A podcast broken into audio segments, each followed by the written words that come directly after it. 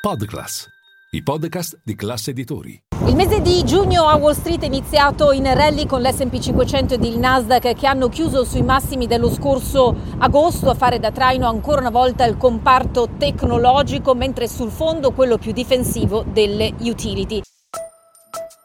Linea mercati.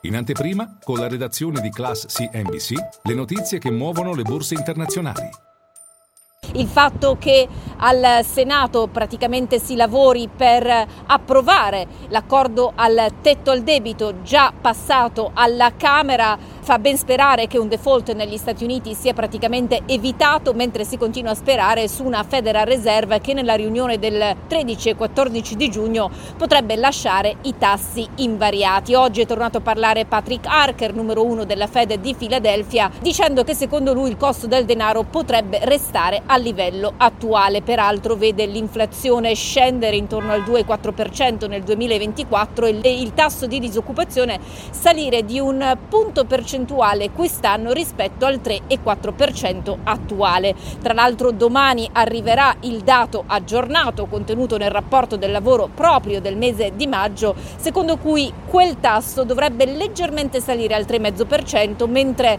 i posti di lavoro creati il mese ormai archiviato dovrebbero essere stati 190.000. Dal fronte aziendale Meta anticipa di qualche giorno Apple presentando un nuovo visore per la realtà aumentata e virtuale, si chiama Quest 3, arriverà in autunno, costa quasi 500 dollari. Apple che invece lunedì presenterà il suo prodotto e vedremo di capire come si distinguerà da quelli attualmente sul mercato. Intanto Broadcom ha pubblicato i conti, hanno superato le stime degli analisti, ma il titolo ha sofferto un po' nell'after hour. Si tratta del produttore di chip che recentemente ha rinnovato una partnership con Apple.